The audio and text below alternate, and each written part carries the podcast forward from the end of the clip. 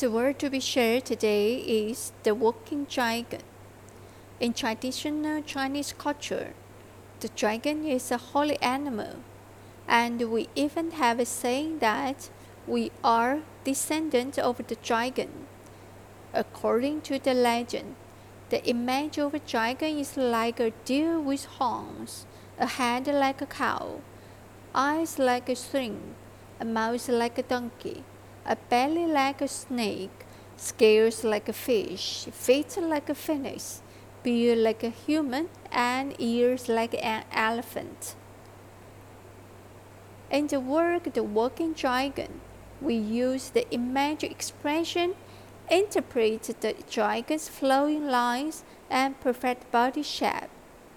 At the same time, it's also showing the dragon's free and easy, peace and relaxed look.